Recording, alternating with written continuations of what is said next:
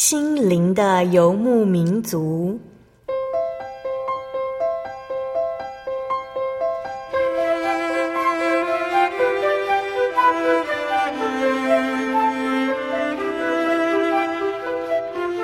在这个谁都不管谁的后现代社会里，每个人的心灵都是游牧民族。成长的过程就是寻找的过程。每一颗漂泊的心灵，其实都在寻找生命的绿洲。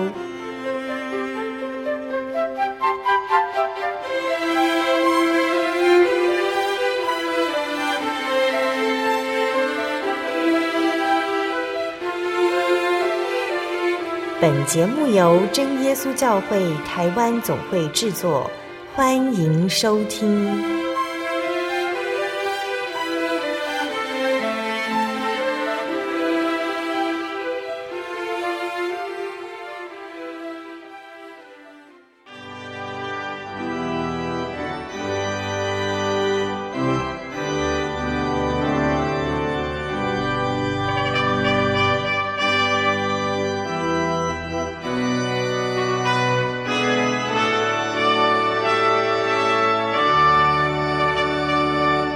坐在空中，心灵的游牧民族节目听众朋友们，大家平安，我是阿弗拉。今天播出七百四十集《音乐花园圣乐之旅》文艺复兴时期。我们每个月都会有一次系统的介绍基督教圣乐发展的历程。在今天，我们一样要跟真耶稣教会台北教会方义儒老师一起来领赏在文艺复兴时期的基督教音乐。一段音乐之后，我们将与大家一起来分享今天的节目。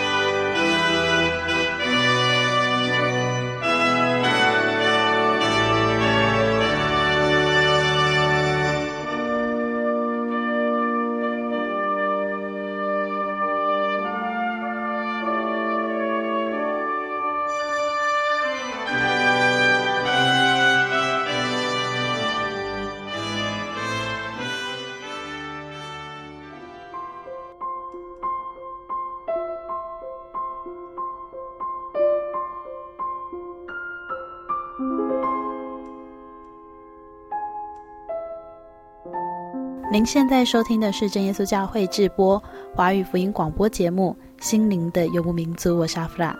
在今天七百四十集节目，我们邀请到的是真耶稣教会台北教会目前在大学担任讲师的方义儒姐妹。先请义儒老师跟所有听众朋友打声招呼。哈利路亚！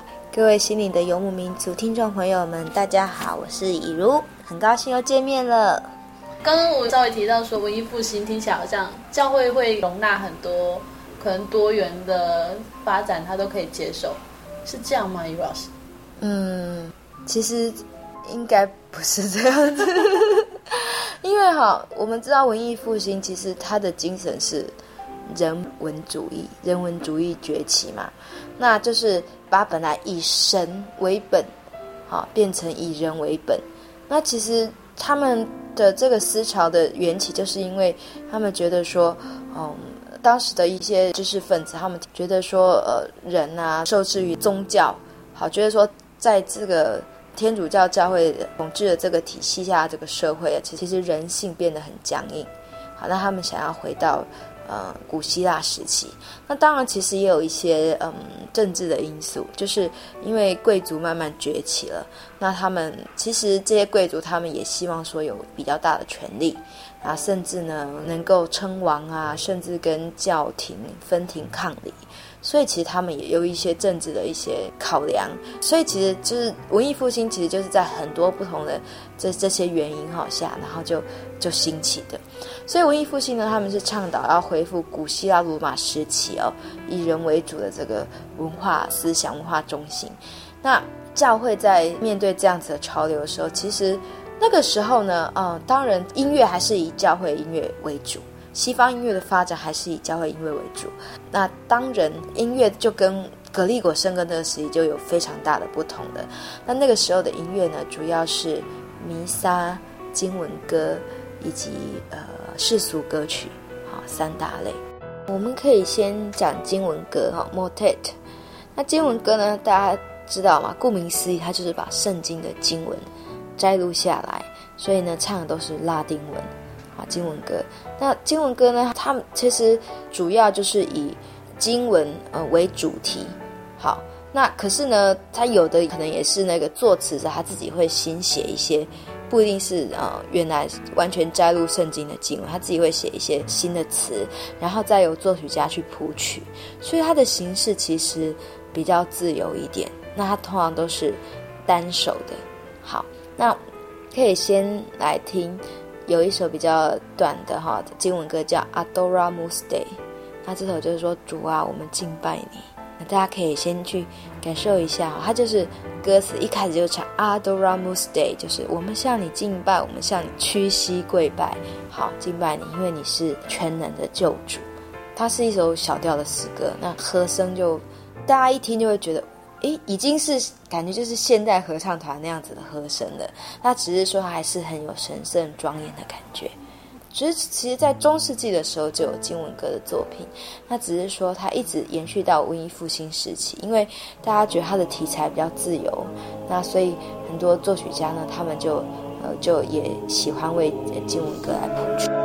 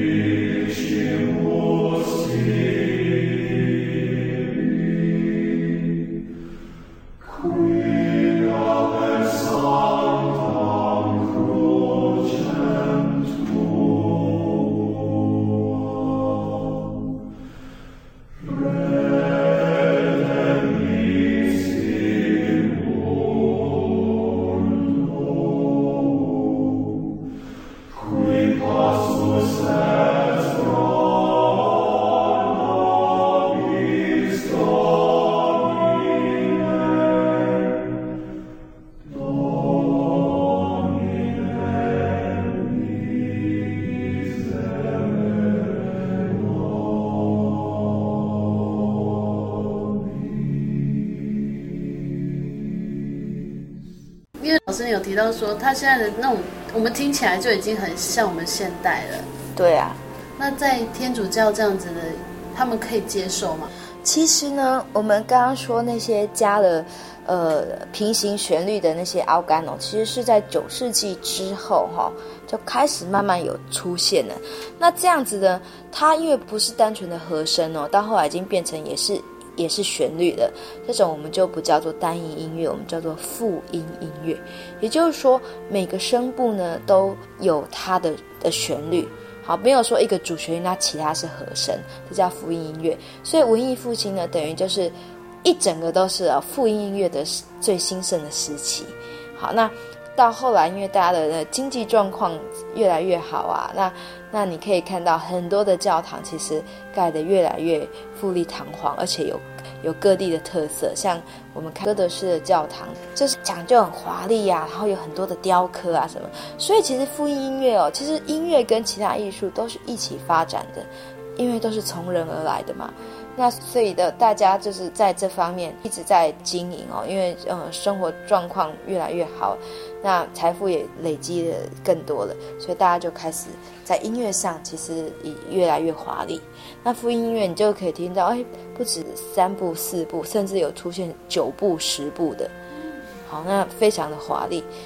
所以接下来呢，我们要听的这首曲子哦，也是一首经文歌。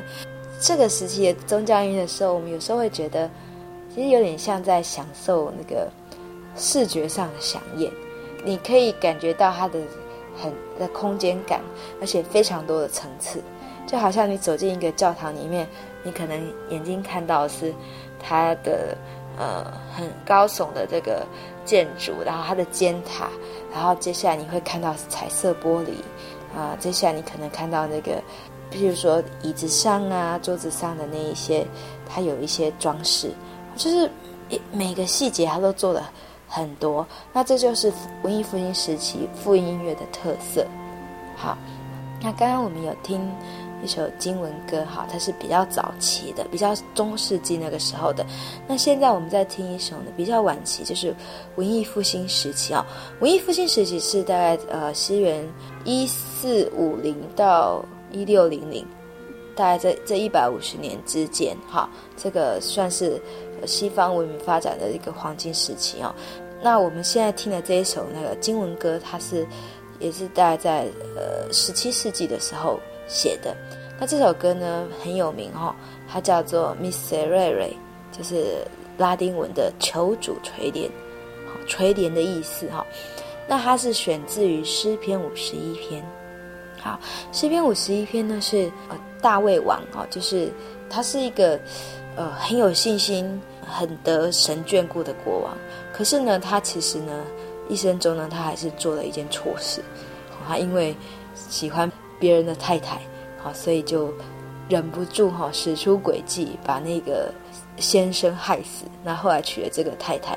好，那可是他做了这件事情之后，其实他自己非常的后悔。那他跟神认罪忏悔，他就把他的这个忏悔这个心哈，这个祷告呢，是写在诗篇五十一篇里面。所以在这个 motet，我们听到的呢是是你会听到整个的那个诗歌的感觉，就。你会很直接就会感觉到他是用一种哀伤，然后很谦卑的的感觉去唱这首诗歌。好，那这个诗歌的作者呢是意大利人，他叫做阿赖格里。那他总共有十部，啊，就是总共是十个声部叠起来的的一首经文歌。据说这首歌啊，我为什么会特别跟听众朋友们介绍呢？就是它有一个传闻，一个意识，就是说。嗯，据说莫扎特他还小的时候，大概他十二岁的时候，他到了那个梵蒂冈的天主教堂里面，他听到这首诗歌，啊，他觉得非常的好听，很很受感动。那据说呢，他就凭着他的记忆，把这首诗歌写了下来。他写下来之后呢，当然就很高兴啊，就呃，可能就就说，哎，他写的这首诗歌什么什么，因为这首诗歌。其实阿赖格里他做了之后，非常得到当时的教皇的欣赏，所以呢，当时的教皇就把这首诗歌啊当做镇教之宝，他是把它呃放在那个教廷里面保管，只有要演出的时候才会拿出来，那谱是不能外流的。好，可是没想到莫扎特去听了之后就把它写出来，好，那这个消息呢，叫就传到那时候的教皇耳中。教皇就很生气，想说是谁走漏消息，还特别把莫扎特跟他跟他的爸爸找去兴师问罪一番，结果发现说，哦，原来莫扎特这么厉害，所以莫扎特这个音乐神童之名就更加流传开。那当然，这个是就是算是当时的一个传闻啦，就是可是就也让让这一首歌曲，就是也让大家更知道这首创作其实是真的是一首很蛮杰出的。呃，圣乐作品。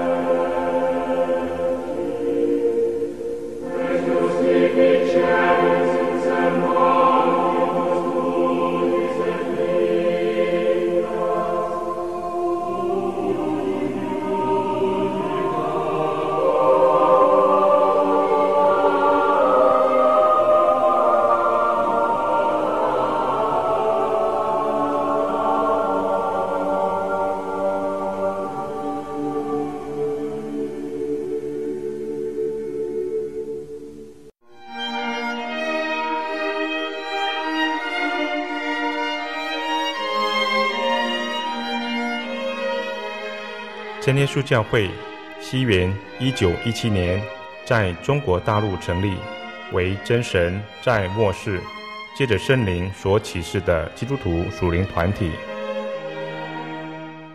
以回归圣经并延续使徒时代教会的精神，来传扬得救的全备福音。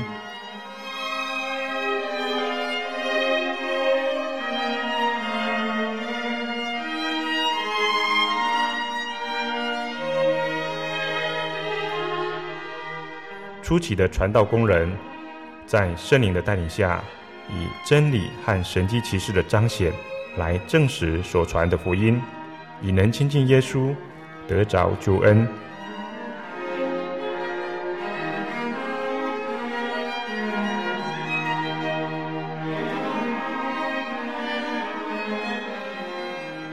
短短的几十年间，福音迅速地进展。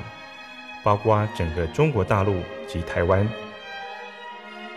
直到今日，福音也传达全球各地。欢迎您亲临各地真耶稣教会，查考全备的福音，共享生命之恩。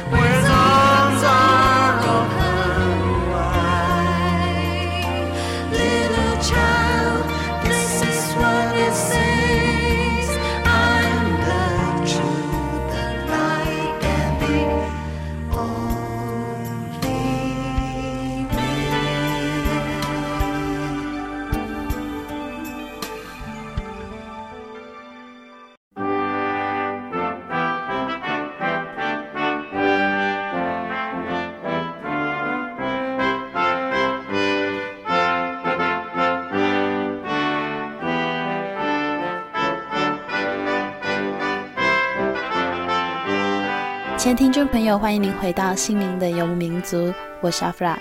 在听完上半段两首的经文歌，接下来雨露老师要继续和我们介绍，在文艺复兴时期教会崇拜仪式的音乐，是不是也有了些许的变化呢？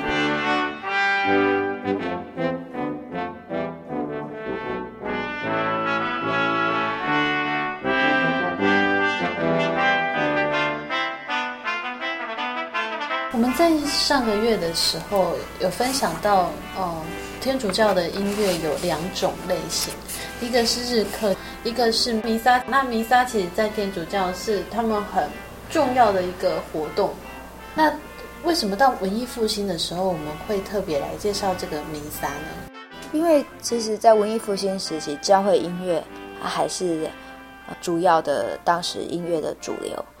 因为那时候的音乐进入了一个复音音乐的这个形式，那音乐家们他们也也会觉得说啊，如果能够多创作一些作品，能够让他们去表现他们的音乐技巧，好，就是让他们能够把最好的的音乐能够放在作品里面，好，去表现出来，他们觉得这样是很好的。所以那时候，因为教会活动其实都还是需要弥撒，所以弥撒曲的创作还是很兴盛。对，那因为弥撒是套曲嘛，所以那时候的音乐家他们其实每次只要有节期有活动要做弥撒曲的时候，他们都会创作，所以就很多的弥撒套曲留下来。嗯，先大概讲一下弥撒的那个程序哈，它的部分其实很多，它总共有二十个部分，哈，那唱的部分呢就有十一个部分。其实，其实我们我们都讲嘛，音乐都是配合仪式来进行，所以它主要它一开始都是朗读，朗读经文，那到后来就是有配上音乐。好，所以弥撒呢，它的唱的部分总共有十一个部分，那里面有五个部分是固定的，好，五个部分是那个弥撒都固定的。部分，它都是叫什么什么经。哈，分别是第一个是慈悲经 Kyrie，然后第二个是荣耀经 Gloria，好，然后信经信心的信啊，信经 Credo，然后圣斋经 Sanctus。羔羊经 Agnus Dei，好，这五个，所以我们在就是如果在欣赏那个天主教的弥撒歌曲的时候啊，你可以看到它的主要，我们刚刚说有十一个部分是唱的嘛，哦，可是作曲家呢，他往往呢，他们谱的就是一定要有的部分，所以就是这五个部分。那我们要要听的哈，就是这五个部分哈，就是我要跟大家分享的是有一首，就是刚刚主持人有问到说，诶。那时候的教会啊，对这个音乐的发展，他们的态度是怎么样嘛？哈，那因为我们知道啊，其实，在文艺复兴时期的呃音乐发展是复音音乐，而且后来呢，也开始加进了乐器，像是管风琴。管风琴就是它是大概十二世纪的时候开始，呃，这个乐器的发展，然后到十四、十五世纪，它开始慢慢加进在宗教音乐里面。好，那那我们就。就可以感觉到说，哎，其实那时候音乐越来越，呃，规模越来越庞大，啊，感觉越来越华丽。所以当时的那个罗马教廷哦，就是他们天主教的教皇就觉得说，这样子好像跟那个信仰的这个浅层面会是背道而驰的，好，所以他们就召开了一个会议哦，这个会议叫做特伦托会议。他们这个会议呢，开了好多次哦，就开了好几年。那会议呢，其实这个会议主要是针对那个改教运动而展开的，哈，就是针对这个改教运动的风潮。那天主教教廷他们也也很就想说，面对这样的转变，他们也要有应对之策。可是呢，他们里面也有谈到音乐，因为音乐是教会仪式在教会崇拜里面很重要的一环。所以教廷本来就说好，那他们要把所有的那种复音音乐都废止掉，因为他们觉得实在是是这样子，就是一点都不敬钱哦，觉得太华丽，有太多人为的思想在里面。可是呢，后来就是有一个人哦，其实到现在啊，大家都还是很尊崇他的成就哦。这个人出来，然后其实我有点像是就是拯救那个时候的的音乐发展。那这个人呢，他就是。叫做 Palestrina，Palestrina。好，那他其实他也是算是当时很有名的一个作曲家，他有做世俗音乐，也有做宗教音乐，但是他做主要还是以宗教音乐为主。那那个时候他听了教皇这样子讲，其实他自己也写非常非常多的宗教作品。那但是呢，他那时候就因应那样子的风潮，他特别创作了一首叫做《教皇》。Marcellus 弥撒，好，就是写给这个教皇哦，Marcellus 这个弥撒，好，给这个教皇。那他写的这一首曲子哦，没想到呢，就是当时的那个教廷就觉得说，这首曲子写得非常的好，虽然是用复音乐的方式来写，可是非常的纯净，觉得没有任何的世俗上的杂念。所以也因为他写的这一首曲子，啊，他的这个很谦卑的。的这样的创作这个态度哈，让教廷改变心意，他们就决定说，哎，复音乐还是可以存在在那个这个教会的崇拜仪式里面。好，所以我们真的要欣赏的这个 Mass 这个弥撒曲呢，就是教皇 Marcellus 弥撒。对，那我们会每一个弥撒的五个段落，我们都会听，就让大家去听一下。那这些弥撒曲呢的。曲名是怎么命名的哦？其实就是以他们的每一首歌的第一个字，第一个字来命名。譬如说，他们的第一个字呢，一定是他们唱的那个经文哈。所以大家可以听到说，你第一首你会听到就是他会唱 Kyrie，就是垂怜。那大家在听的时候啊，因为垂怜就是求主垂怜是比较谦卑的感觉，所以你在听的时候，你可能会感觉到它的这个旋律呢是比较平静、比较暗的，很轻轻的、很谦卑的求神怜悯。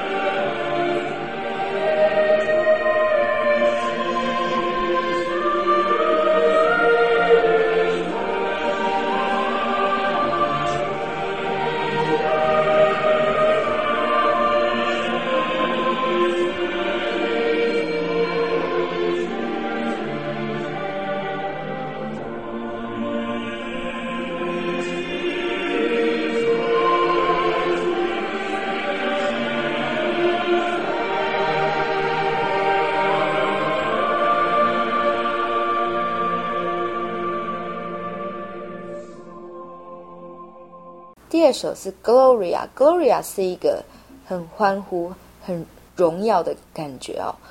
我们刚刚有讲到说，帕拉斯听他写这首曲子呢，就是被教廷称赞说完全没有这个世俗的这个人为的这种夸耀什么，所以你你听 Gloria 其实应该是比较荣耀的感觉，可是他还是蛮平静的。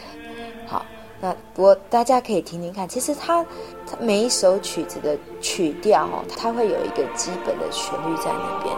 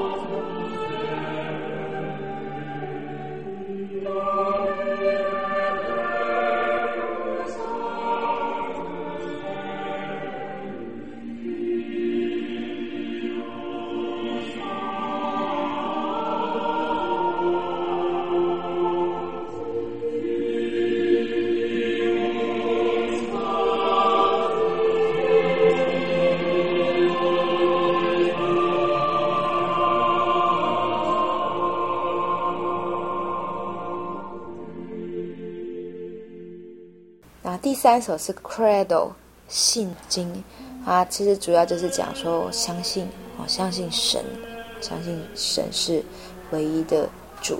好，我要坚信。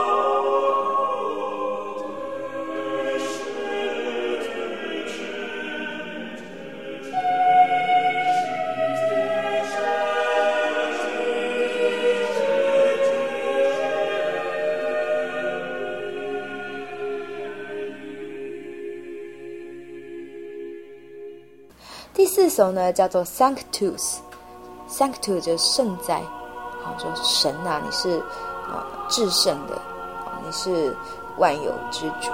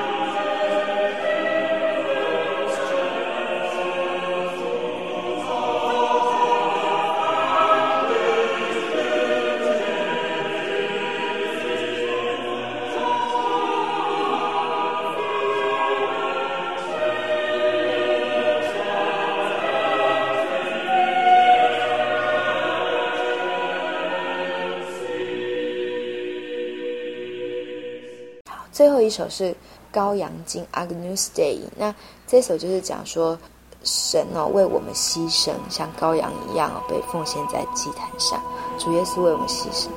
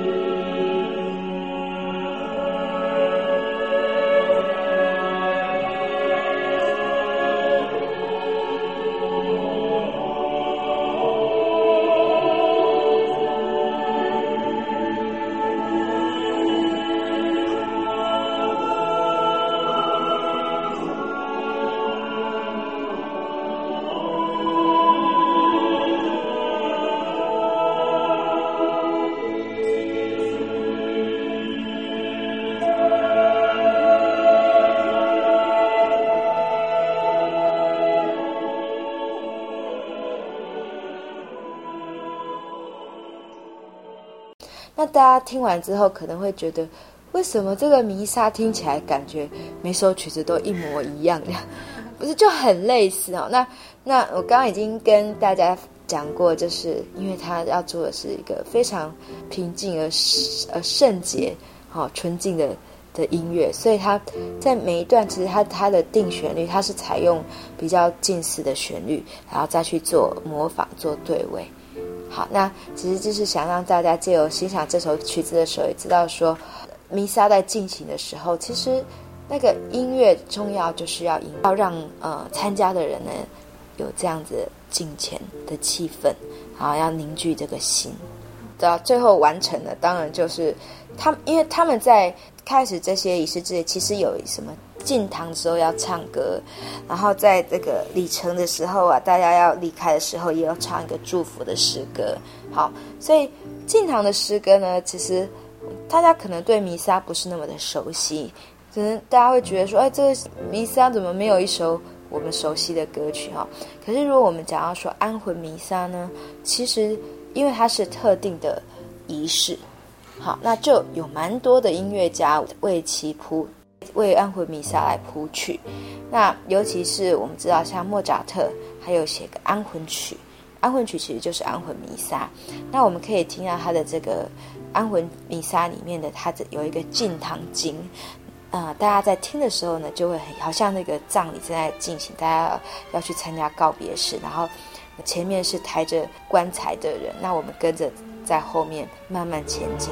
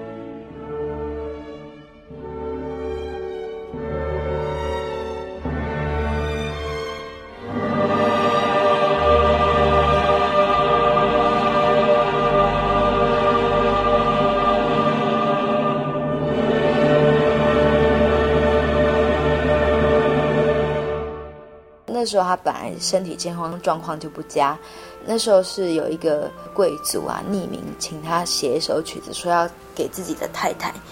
那可是呢，后来贵族觉得说这个曲子写的太好了，所以他就想要占为己有，说是他自己写的。然后后来就是被人家只是知道这件事情，就是其实有关他的安魂弥撒的这个的传说其实还蛮多的。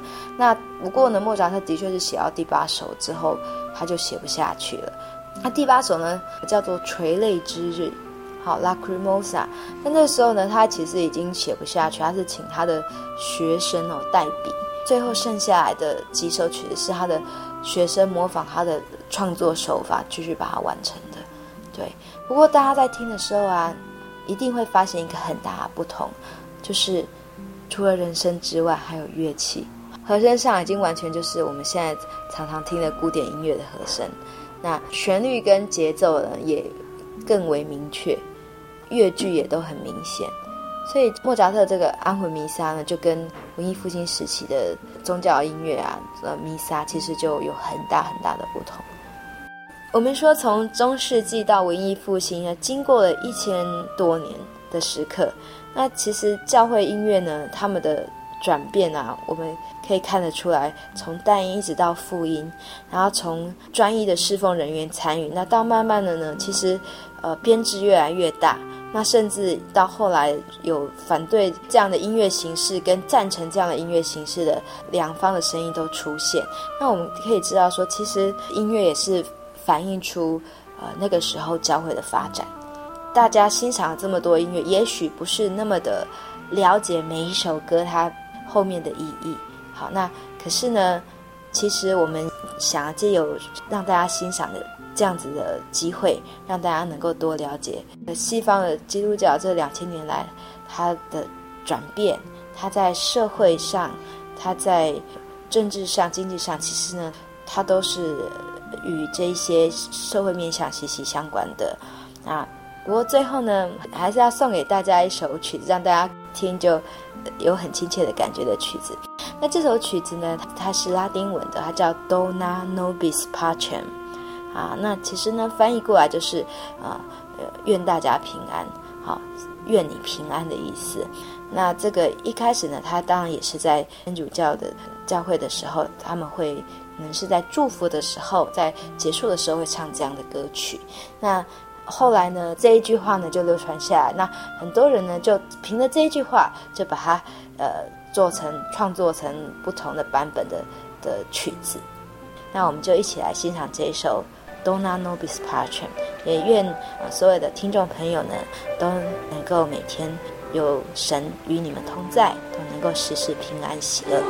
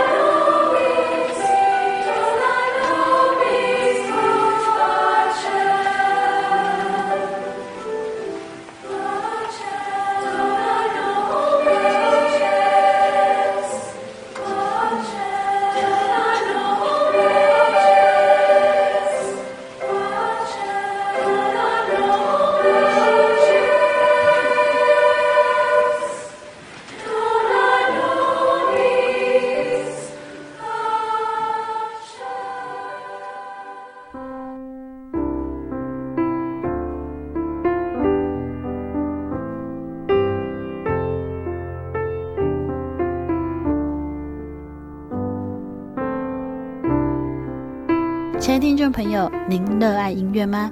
原来一首曲子不止旋律，还要有节奏和歌词，这样层层相叠，再加上咏唱的人赞美的心意，也就成了敬拜神所用的诗歌。您喜欢这一系列的节目吗？欢迎您来信与我们分享，也可以索取节目 CD《圣经函授课程》。来信请寄台中邮政六十六支二十一号信箱，台中邮政六十六支二十一号信箱，传真零四二四三六九六八。谢谢您收听今天的节目，愿神赏赐平安给您和您的家人。我是阿弗拉，我们下个星期再见喽。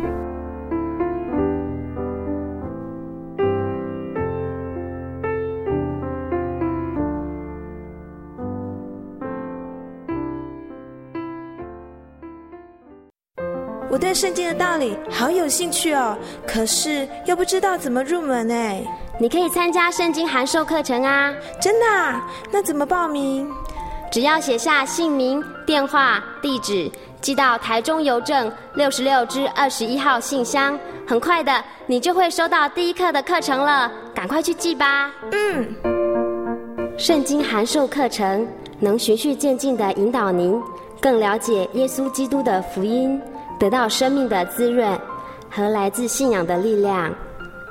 本课程完全免费，欢迎来信台中邮政六十六至二十一号信箱，请注明参加函授课程。愿神祝福您。Honey，我是你的唯一，对不对？哦。对不对啦？哦。你在干嘛啦？都不专心听我讲话。我。我我正在喜讯网络家庭追寻我的唯一啊，在这里你可以找到许多生命的疑难解答，也可以收听、阅读各种的创作音乐、广播节目和杂志哦。咦，圣经学堂慕道友茶房？对，你可以到圣经学堂慕道朋友茶房讨论以及谈心哦。真的吗？那我也要去喜讯网络家庭找我的唯一。喜讯网络家庭，j o y 点 o r g 点 t w，j o y 点 o r g 点 t w，欢迎上网。